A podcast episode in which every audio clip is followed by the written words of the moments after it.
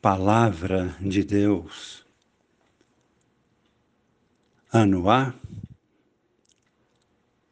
quarta semana da Páscoa, quarta-feira. Retomamos a história da Igreja de Antioquia, livro Atos dos Apóstolos. Uma igreja forte em Antioquia. Assim lemos, na igreja de Antioquia havia profetas e doutores. Barnabé, Simão, chamado o Negro, Lúcio, que era de origem de Cirene, Manaé e Saulo. Esta comunidade. Deixava-se conduzir pelo Espírito Santo. Decidiam em oração, em jejum. Assim, nesta atitude orante e penitente, o Espírito Santo se manifesta e é colocado neste capítulo de Atos dos Apóstolos, com um destaque especial. Estando em oração e jejum, diz o Espírito Santo: Separai para mim Barnabé e Saulo, para que realizem o trabalho que eu mandei. A ação de Deus, iniciativa de Deus. Oraram, jejuaram, impuseram as mãos sobre Barnabé e Saulo e os enviaram em missão. Saulo e Barnabé saem em viagem, vão até Chipre e Salamina, anunciam a palavra de Deus. Este é o foco da missão. Não é uma iniciativa isolada, não é uma ideia de Paulo não é uma ideia de Barnabé, é a comunidade em oração, em jejum, conduzida pelo Espírito Santo, que percebe de Deus esta ordem, esta indicação.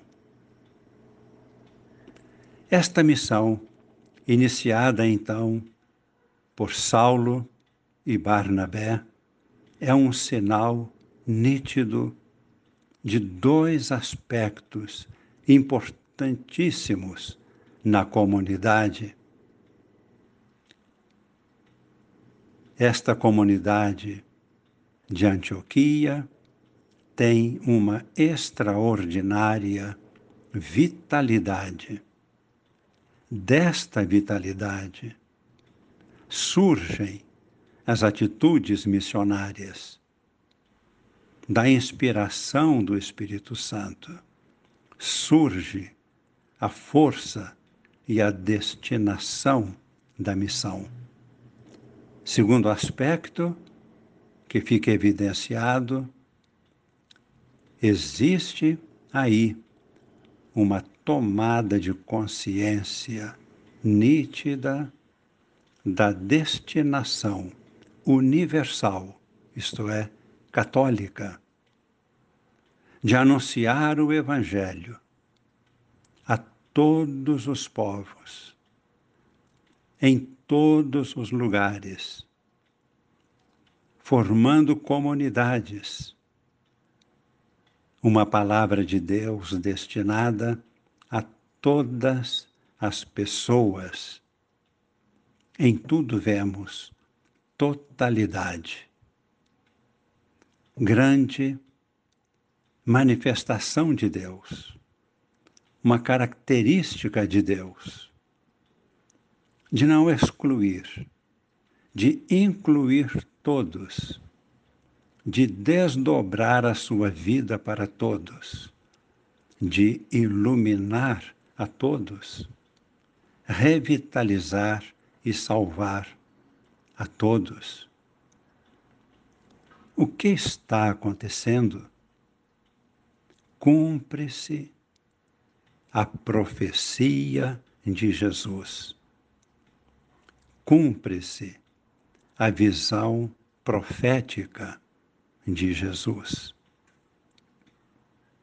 revelada em várias parábolas. Parábola da semente lançada na terra. Ela morre e produz frutos em abundância.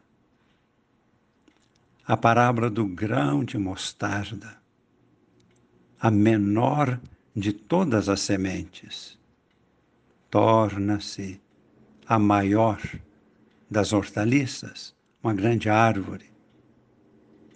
A parábola do fermento na massa, levedando toda a massa na sua totalidade. E a palavra de Deus crescia e se difundia. Hoje, o que constatamos em nossas vidas? Percebemos e podemos ver várias atividades da igreja, várias forças manifestando a presença de Deus. Focalizemos uma obra, esta obra na qual nós participamos. A DI TIP, a doutora Renate, tinha percepção nítida de que Deus, não ela, não ideia dela, inspiração divina, Deus estava trazendo um recurso para toda a humanidade. A destinação é para todos os povos, para todas as pessoas. Isto caracteriza a natureza de Deus. Nós participamos também, através desta obra da DITIP, da grande obra de Deus em favor dos consagrados o que Deus revelou, o que nós estamos ouvindo e vendo, é para todos os consagrados do mundo inteiro. Seminaristas, sacerdotes, religiosos, religiosas, leigos, consagrados, várias formas de consagração como ficou nítido desde o início em que Deus despertou esta consciência de destinar esse recurso que Ele colocou em nossas mãos para todos os consagrados no mundo inteiro. Louvamos e agradecemos a Deus. No Evangelho de hoje, estamos no capítulo 12 do Evangelho de São João. Este capítulo 12 é a conclusão da primeira parte do seu Evangelho. É o livro dos sinais. Do capítulo 13 em diante, nós teremos a última ceia e o caminho de Jesus em direção à morte e à ressurreição. Os doze primeiros capítulos são manifestação de Deus através dos sinais de Jesus, dizemos nós os milagres, através da palavra de Jesus. Seu ensinamento, a revelação que trouxe de Deus. Deus opera sinais em Jesus e através de Jesus. E no capítulo de hoje, a conclusão é nítida. Escreve São João: crer ou não crer em Jesus. E crer em Jesus é crer no Pai.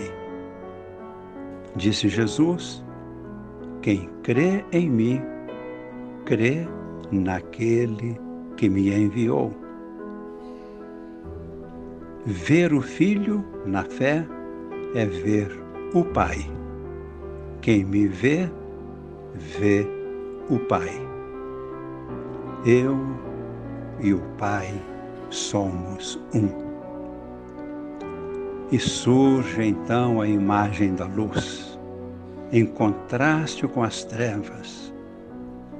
Esta luz tão significativa para nós, nós que tivemos a experiência da luz, quando no início da nossa vida, quando fomos gerados por Deus, vemos que nascemos de Deus, nascemos da luz. O Evangelho de São João, desde o primeiro capítulo, desde os primeiros versículos, anuncia a luz no prólogo do seu Evangelho. E agora, nesta conclusão, afirma São João: quem não crê permanece nas trevas, no pecado e uma afirmação terrível: Jesus não condena. Própria palavra rejeitada condena a pessoa que a rejeitou. A rejeição da palavra que é Jesus, a rejeição da pessoa que é Jesus, a rejeição da verdade que é Jesus. A rejeição da revelação de Deus. Esta revelação é Jesus. Jesus é o único revelador do Pai. Humildemente, rezemos. Coloquemo-nos em oração, fechando nossos olhos procuremos interiormente voltar à percepção da luz do momento inicial. Nós somos gerados por Deus na luz desde a eternidade. E no momento da fecundação do óvulo, no início da nossa existência terrena, a luz de Deus. Assume conosco a condição humana. Deus está em nós, vive em nós. Voltemo-nos para a luz. Acolhamos a luz. Deixemo-nos envolver pela luz, pela vida. Entregamos ao Senhor nossas súplicas, as necessidades que sentimos em nosso existir. Deus cuida de nós entreguemos a Ele nossas limitações. Acolhamos o seu amor. Assim se realiza a nossa vida, a nossa missão.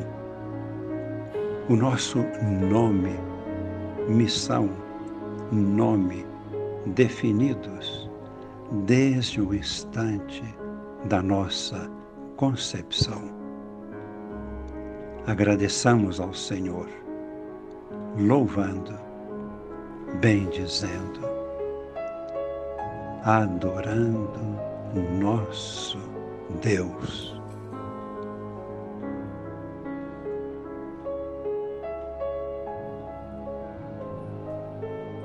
Em nome do Pai e do Filho e do Espírito Santo. Amém.